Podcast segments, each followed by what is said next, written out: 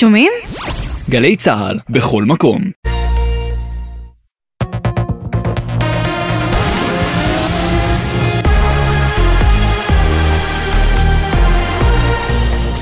גלי צה"ל לשעה שבע, שלום רב באולפן עדן לוי עם מה שקורה עכשיו. האלימות בחברה הערבית. שלושה גברים נעצרו בשטח בית החולים האיטלקי בנצרת, כשברשותם שישה אקדחים ותחמושת, בחשד שתכננו לבצע חיסול. כתבנו בצפון, הדר גיציס. שוטרי המחוז הצפוני עצרו היום שלושה מתנגשים חמושים בתוך בית החולים האיטלקי בנצרת, רגע לפני שהם התכוונו לבצע חיסול. בעקבות דיווח על רכב חשוד בחניון בית החולים, הוזעקו כוחות למקום, והחשודים, רעולי פנים, נעצרו בנשקים שלופים. בתוך כך, בשעה זו מתקיים דיון במשרד ראש הממשלה בהשתתפות השר לביטחון לאומי בן גביר, ראש השב"כ רונן בר ובכירים בשירות, שם נבחנת האפשרות לשילוב שב"כ במאבק נגד האלימות במגזר. ראש עיריית לוד, יאיר רביבו, אמר לירון וילנסקי, לשב"כ יש כלים שלמשטרה אין. הלוואי שהמשטרה ייתנו את הכלים האלה. שבוע שעבר, ירי בעיר לוד, מצלמות העירייה רואות את היורה, אני מדבר עם בכיר בשב"כ, הוא אומר לי, אני יודע מי הבן אדם, אבל רצו לי להגיד לך, כי החוק לא מאפשר לי. לשב"כ יש יכולת, מה שאין למשטרה היום לזאת, ואין לי ספק שאם השב"כ היה נכנס ומפענח יותר רציחות, יכול להיות שלא היינו מגיעים לרציחה 102. עוד התייחס רביבו להסכם ההודנה שתיווך בין שתי משפחות בעיר והבהיר, היא בתוקף. משפחה פנתה אליי וביקשה שאתערב, הבהרנו ששקט יענה בשקט.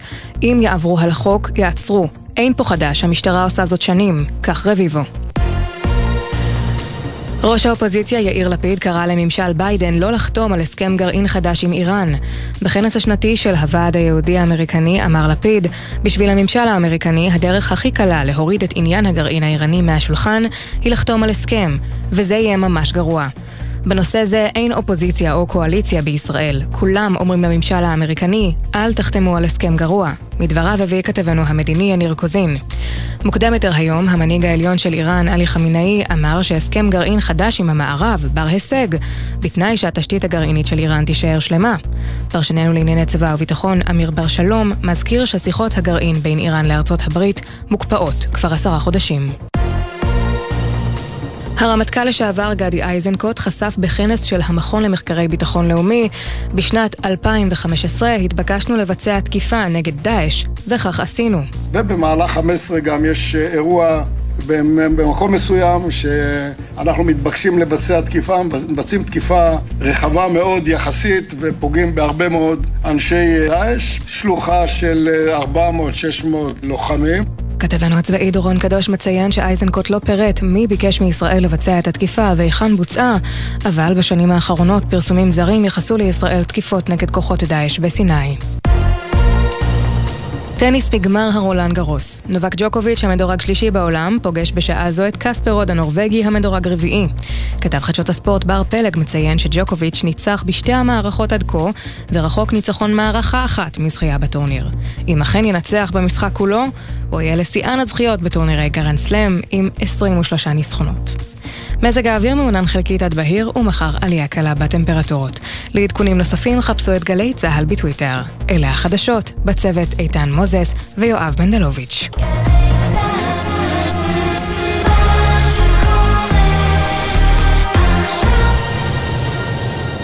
בחסות כל מוביל, היבואנית הרשמית של יונדאי, מיצובישי, אורה, מרצדס וג'נסיס, המציעה מגוון מסלולי קנייה מותאמים אישית, לפרטים כוכבית 3862. בחסות ביטוח ישיר, המציעה למצטרפים עד שלושה חודשים מתנה בביטוח המקיף לרכב. ביטוח ישיר, איי-די-איי חברה לביטוח, כפוף לתקנון.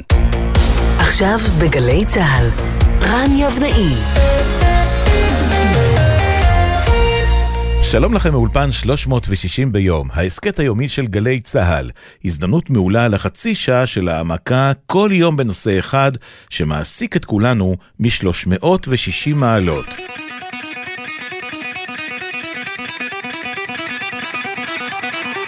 והפעם ננסה להבין עד כמה היקום כועס עלינו.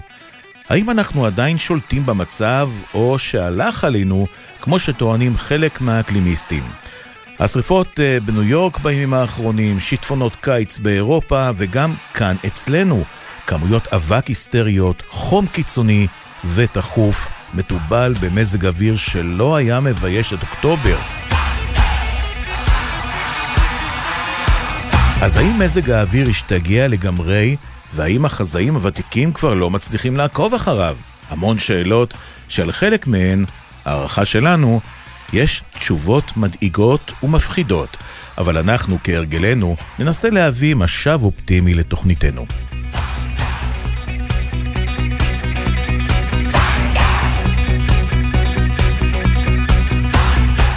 לפני הכל, בואו נחזור אחורנית בזמן ונשאל את דוקטור אבנר גרוס מבן גוריון, מומחה להשפעות אקלים וצייצן הטוויטר הפופולרי האקלימיסט, מתי זוהה לראשונה משבר האקלים? אז אנחנו כבר אה, מכירים את זה משנות ה-50, אנחנו כבר יודעים שהעלייה בפליטות גזי חממה מחממת את כדור הארץ. בשנות ה-80, 1988, היה נאום של אה, ג'ים הנסן, מדען מנאסא, בפני הקונגרס האמריקאי, ששם הוא אמר שנכנסנו לעידן של שינויים. זה בעצם היה האות uh, להבנה הכללית שכדור הארץ מתחמם. ומאז ועד היום העדויות הולכות ומצטברות, ואנחנו באמת רואים את ההשפעות. קשות של זה על ה, כמעט על כל מערכות, מערכת אקולוגית בעולם ועלינו אה, בשנים האחרונות. אה, אבל נראה שהפעולות שאנחנו עושים כדי למנוע את זה אה, מאוד מאוד מצומצמות ולא, לא, לא מבינים את גודל השעה. ולאן זה יכול לקחת אותנו. אז הנה לצערנו האקלים המשוגע מתזכר את האנושות שהוא-הוא הסכנה הברורה והמיידית, ועדות לכך אנחנו רואים עכשיו בקנדה עם השפעה על ניו יורק. סגן אה, תפסר דוקטור שי לוי, ראש ענף איסוף ומחקר בכבאות והצלה ומומחה לשרפות ולשינויי אקלים בעולם. קודם כל אנחנו צריכים להבין שהעולם משתנה, ואני חושב שברגע שאנחנו יוצאים מהנחת יסוד אה, זו, אז הכל נראה לנו יותר ברור.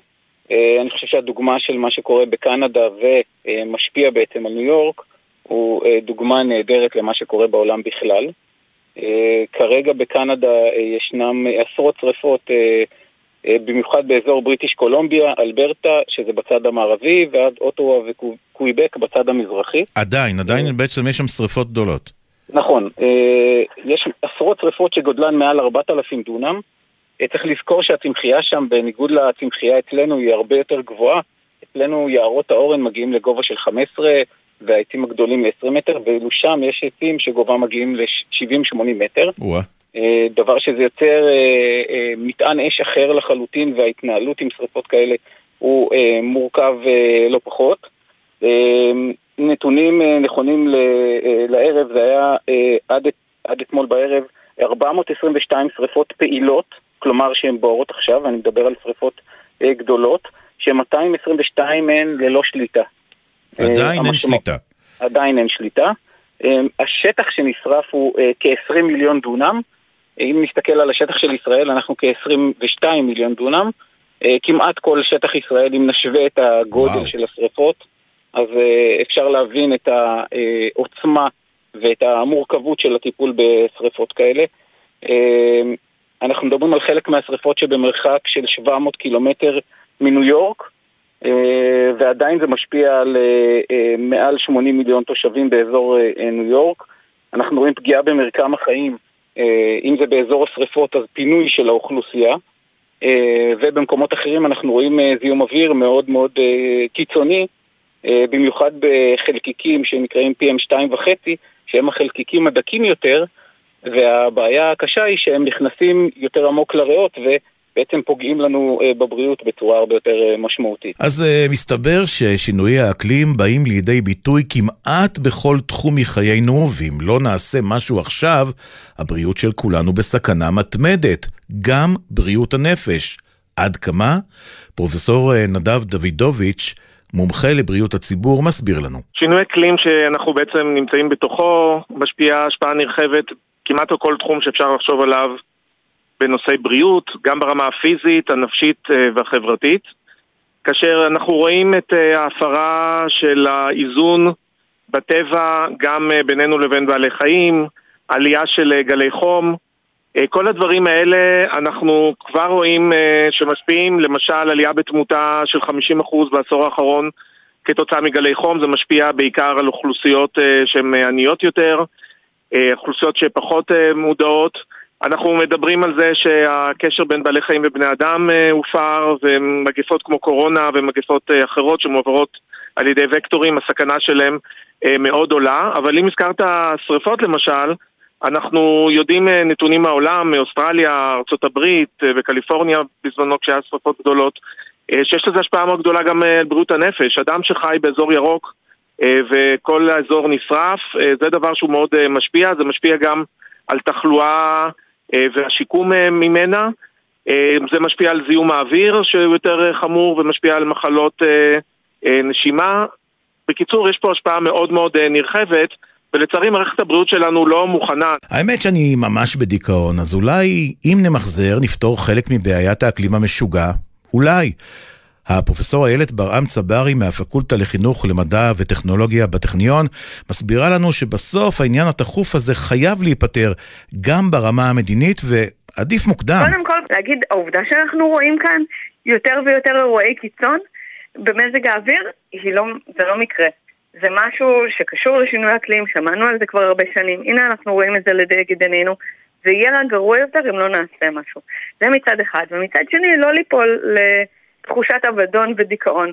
כי אותם גורמים, תשים לב, אותם גורמים שבילו את ה-20 שנה האחרונות בלהסביר לנו ששום דבר לא משתנה, ושאין דבר כזה שינוי אקלים, ועל מה אנחנו מבלבלים את המוח, זה אותם גורמים שעכשיו אומרים, אה, ah, טוב, זה אולי באמת קורה, אבל אין מה לעשות.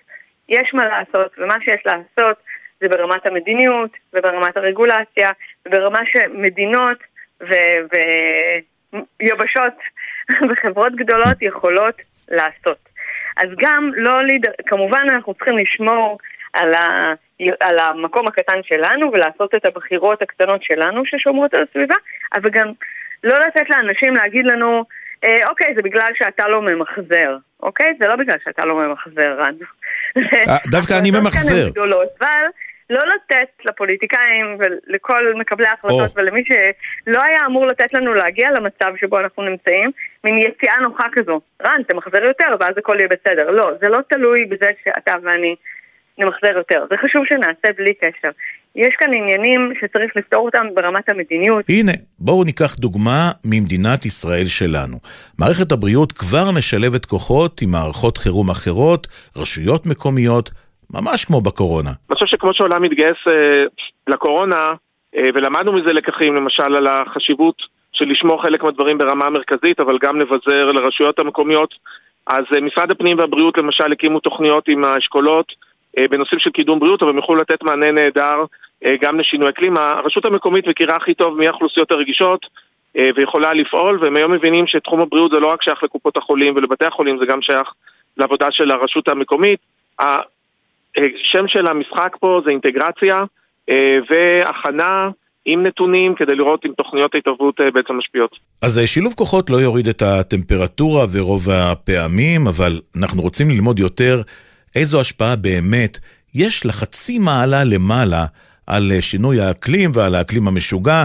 האקלימיסט, הדוקטור אבנר גרוס מאוניברסיטת בן גוריון, מרחיב. כבר היום התחממנו במעלה נקודה שתיים, מאמצע המאה שעברה, ואנחנו כבר רואים את ההשלכות הקשות אה, של גלי חום אה, בלתי פוסקים ושל השרפות הגדולות שכיסו את ניו יורק השבוע. אה, ועשרות מיליונים במדינות שאנחנו פחות מדברים עליהן, כן, במדינות המתפתחות שחיים בתנאים מאוד קשים. אנחנו יודעים שמעל שתיים וחצי מעלות התחממות, לקראת שלוש, שזה המסלול שאנחנו נעים עליו, משהו כמו שני מיליארד מהתושבים בכדור הארץ יחיו באזורים שכמעט אי אפשר לקיים בהם חברה אנושית. ווא. אז אנחנו מתקרבים לשם ואנחנו חייבים, תחשוב על השני מיליארד האלה שחיים בברזיל ובהודו ובאפריקה ובאינדונזיה, יצטרכו למצוא מקומות חדשים לחיות בהם, תחשוב על ההשלכות הגיאופוליטיות, החברתיות וכן הלאה. אה, אז גם אם לא, אנחנו לא מדברים פה על איזשהו אה, הכחדת אה, המין האנושי, זה דבר שלא הולך לקרות, כן? אנחנו לא, זה בכלל לא בתסריט, אבל כן זעזועים מאוד מאוד גדולים שאנחנו חייבים להיות מוכנים אליהם. עידן חדש שלא הכרנו. פרופסור אה, איילת אה, ברם צברי, אני רוצה לקחת את זה לזווית נוספת. האם לדעתך, אנחנו, התקשורת, המדיות הכתובות או המשודרות, גם בעולם, לא מספיק מביאים לידי ביטוי את הקשר בין משבר האקלים למזג האוויר הקיצוני, וכך אולי הציבור מפחית מהחשיבות של הקשר בין הדברים. זה באמת אה, מאוד מעציב מצד אחד וקצת מובן מצד אחר. אם אנחנו אה, חושבים באמת על אה, אה, הקשר בין שינוי האקלים לזה שיש שינויים במזג האוויר שאנחנו רואים, ושהשינויים במזג האוויר שאנחנו רואים בעצם גורמים לזה שיהיו יותר אסונות, פשוט כי יש יותר הזדמנויות של מזג אוויר קיצוני. אנחנו שואלים את עצמנו למה לא פשוט אומרים לאנשים, תשימו לב שזה קרה בגלל שינוי אקלים. ואני חושבת שיש לזה כמה סיבות. אה, ראשית כל, כי באמת יש כאן כמה צעדים, נכון? זאת אומרת, אה, קשה לנו מאוד להגיד ששריפה מסוימת קרתה בגלל שינוי אקלים. אנחנו יכולים נכון. להגיד ששריפה מסוימת קרתה כי הייתה בצורת הרבה זמן, והיה גל חום, והעצים היו יבשים. מה שאנחנו כן יכולים להגיד, ואנחנו כן יודעים, זה שהאירועים האלה שבהם יש בצורת ארוכה ו- ומזג האוויר חם מאוד, פשוט קורים יותר ויותר.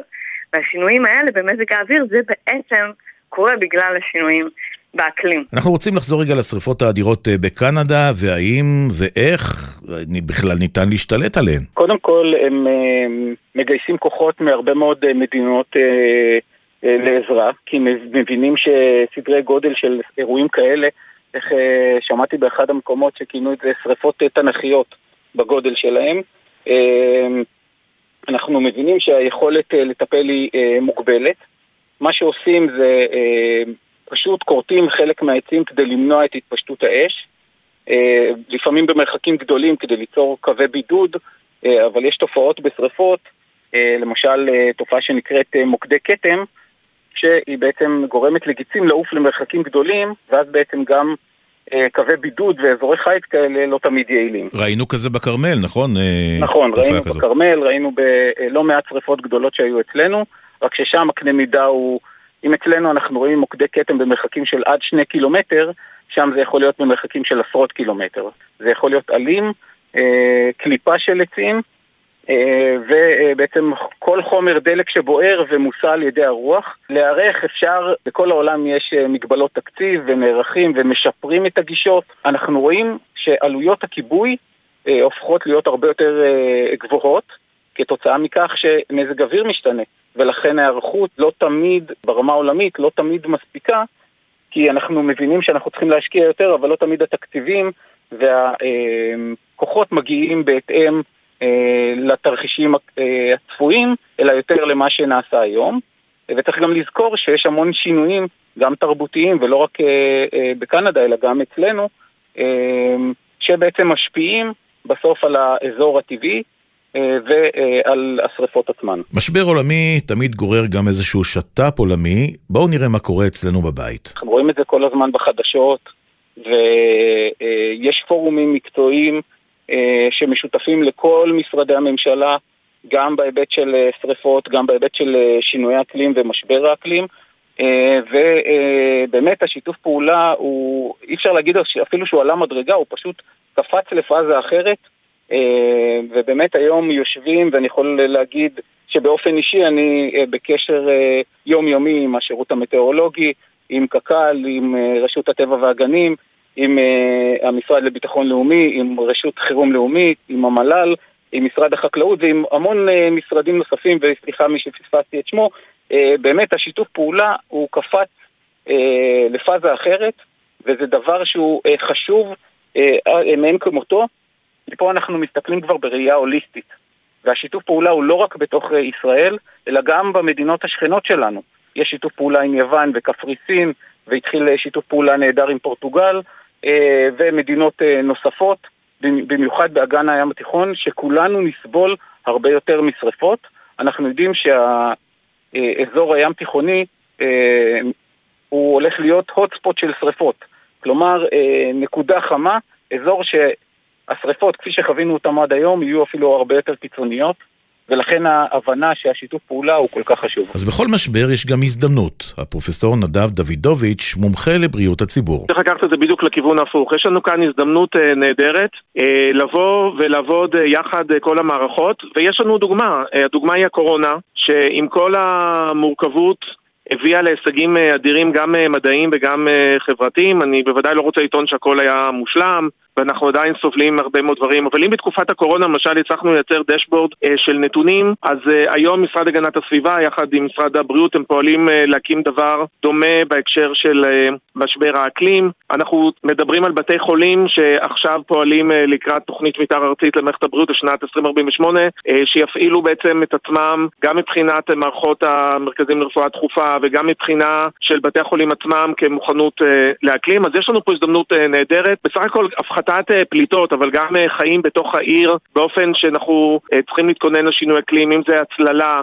אם זה הנגשה של מזון בגלל אותה הפרעה בבטיחות מזון וביטחון תזונתי שהזכרתי קודם לכן. אז אני חושב שאין לנו ברירה פשוט כאנושות, אם אנחנו חפצי חיים, לבוא ולשנות את הדיסקט, ואני חושב שיש פה הזדמנויות מדהימות מבחינת אנרגיה מתחדשת, שהיא גם יותר בריאה מבחינת זיהום אוויר והיא גם יותר נכונה מבחינת שינוי אקלים. גם נושא של צמצום פערים בבריאות, אם זה כלפי אוכלוסיות רגישות שיותר ניזוקות מהאקלים, בנושא כמו אנשים מבוגרים, תינוקות, נשים בהיריון, אנשים עניים, אז יש פה בעצם איזשהו תמרור עצירה, תמרור אדום, שאומר לנו אתם חייבים להשתנות, ואנחנו כבר רואים דברים, אבל זה רק ההתחלה, וצריכים הרבה כן. משאבים וקשב ניהולי בעיקר של הממשלה. אז פרופסור ברם צברי, אולי הקהילה המדעית לא מנגישה באמצעות התקשורת, או לא מתווכת מספיק את נושא משבר האקלים?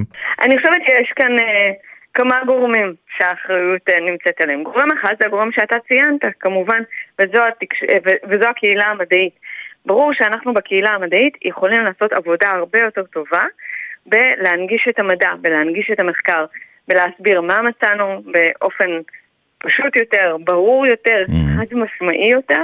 אמ, ככה שאנשים יוכלו להבין את זה. הרבה פעמים אה, מדענים משתמשים אה, למשל בז'רגון, בעגה, כל מיני מושגים שקשה מאוד להבין מה הם בעצם אומרים, והם לא עושים את זה כמובן כדי לבלבל, אלא הם עושים את זה כי אלה המושגים הכי... אמ, הכי מדויקים, המושגים המקצועיים שהם רגילים להשתמש בהם, וכל האנשים האחרים שהם מכירים רגילים להשתמש בהם. אז קשה להם באמת לעשות את השיפט ולדעת שצריך לדבר במושגים אחרים. זה נשמע להם כאילו זה מרדד את השיח. כן. בעוד שזה כמובן מה שצריך לעשות. גם יש אה, מדענים שבצדק או לא בצדק מפחדים מהתקשורת. הם נכוו בעבר שיבטאו את מה שהם אמרו, או שהם חושבים שהם יבטאו את מה שהם אמרו, והם מפחדים פשוט לעשות את זה שוב, אבל לפי דעתי זו חובה מוסרית, זו חובה אתית. אה, של הקהילה המדעית, לספר כמה שהיא יכולה את מה שהיא יודעת. ואם אנחנו כבר מדברים על התקשורת המקומית, העולמית, אולי גם אנחנו, התקשורת, לא עושים מספיק. חלק אחר מהסיפור זה התקשורת. יש כלי תקשורת שמזהים ומודעים לבעיה ואפילו נרתמו כדי לספר לקוראים שלהם על הבעיה הזו ו- ולחשוב ביחד איך אפשר לתקן. כמובן שכלי תקשורת שקשורים לסביבה וקשורים למדע, כמובן שהם uh, מגויסים ו- ומסקרים את הנושא. הכלי תקשורת כלליים, אני ראיתי בעצם שני דברים שעודדו אותי. אה, קודם כל, מחקרים מארצות הברית, שהיא באמת מדינה שהיא מאוד מאוד מפולגת סביב הנושא הזה, לא כמו אירופה ולא כמו ישראל, הייתי אומרת. אז אפילו שם רואים שיותר ויותר עושים את ההקשר הזה בין שינוי אקלים לבין אירועי אה, מזג אוויר קיצוניים. יכול להיות לא הרבה יותר שיש אנשים שצופים נגיד בפוקס ניוז או צופים בערוצים כאלה שממש מגויסים לשכנע את האנשים שזה לא קורה, שאין קשר כזה, כי הם מאוד מאוד אה, רוצים להחדיר ספק ולערער אפילו על הדברים שאנחנו כבר לצערנו יודעים שהם נכונים וכבר רואים אותם מול עינינו למרבה הצער. אבל יותר ויותר עושים את הקשר הזה בסך הכל. גם בישראל, עם כל כמה שהיינו רוצים לראות הרבה יותר סיקור של שינוי אקלים, והרבה פעמים מי שצריך לסקר את זה אה, אלה כתבים שיש להם עוד המון משימות אחרות ולא יכולים להתמחות אה, בנושא של שינוי אקלים שהוא נושא כל כך מורכב, עדיין אנחנו רואים בסך הכל עלייה אה, בכמות הסיקור, כמו שאנחנו רואים בעולם. אז איחרנו את המועד? עברנו את נקודת האל-חזור, או שיש עדיין מה לעשות? ככל שאנחנו מאחרים, הנזקים יצטברו יותר ויותר, ויהיה לנו הרבה יותר קשה להתמודד איתם, וזה יפגע קשות בשגשוג האנושי, כן? זה דבר mm-hmm. ברור.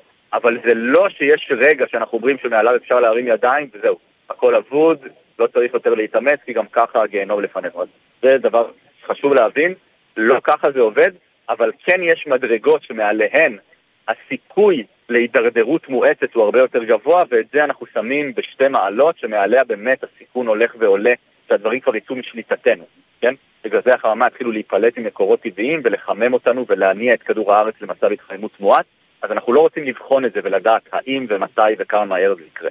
זאת הנקודה. בעצם זו תעודת ביטוח שלא נגיע לאזורים האלה. למרות זאת, אנחנו רואים שהסיפור של קנדה אה, וניו יורק מסוכר בהמון המון בתקשורת העולמית וגם כאן.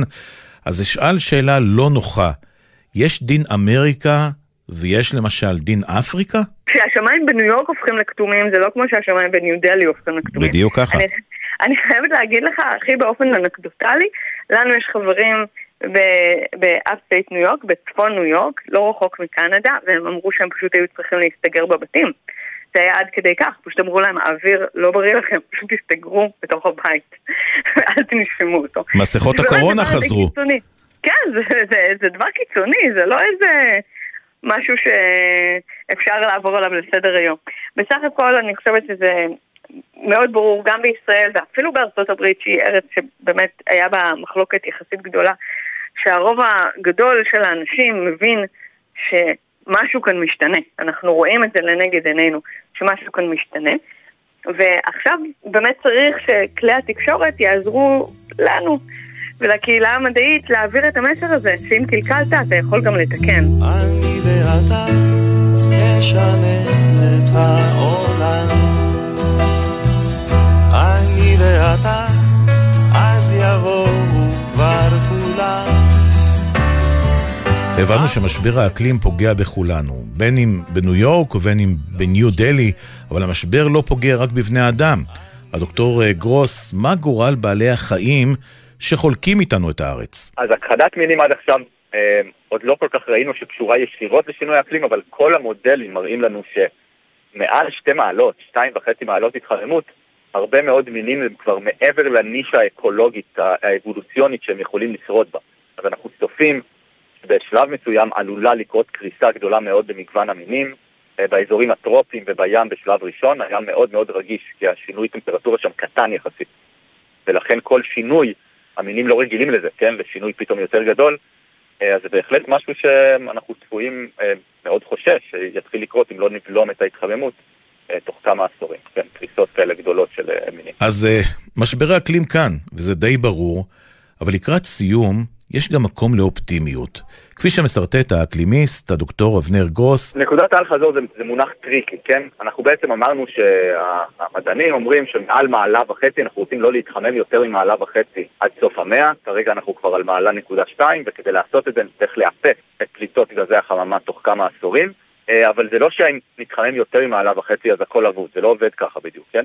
מה שאנחנו כן יודעים זה התחממות מעל מעלה וחצי או שתיים יכולה להוביל לשרשרת תהליכים כמו קריסת יערות האמזונס, המסע המואצת של הקרחונים ודברים דומים שיאיצו את ההתחממות עוד יותר ויובילו לנזקים כבדים הרבה יותר um, של, של שינוי האקלים, לכן המטרה שלנו היא לעצור את זה לפני או לפחות למתן את זה כמה שיותר. אבל זה לא שיש רגע או נקודה שמאחריה הכל אבוד, כן? זה לא בדיוק עובד ככה, תמיד יש לנו צ'אנס והזדמנות uh, להאט, למתן עד שנעצור את זה.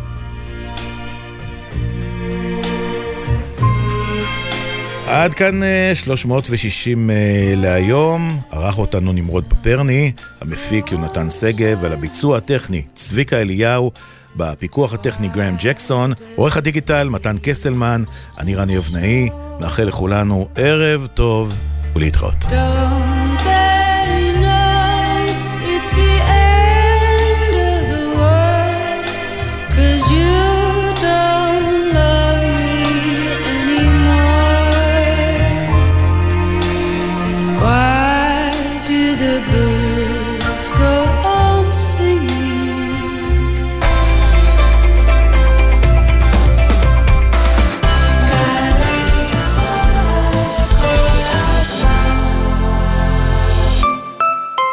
מבצע בלעדי לעמיתי מועדון חבר בסוזוקי. הנחות ייחודיות על מגוון דגמי סוזוקי, אסקרוס, ויטרה, איגני, סוויפט וג'ימיני. פרטים באתר מועדון חבר או חייגו כוכבי 9955 עד 7 ביולי. חבר זה הכל בשבילך חבר תגיד, לא הגיע הזמן שתחזיר את זה? להחזיר את מה? את נר החרס העתיק שמונח אצלך בבית? ואיך אני אמור להאיר את הסלון?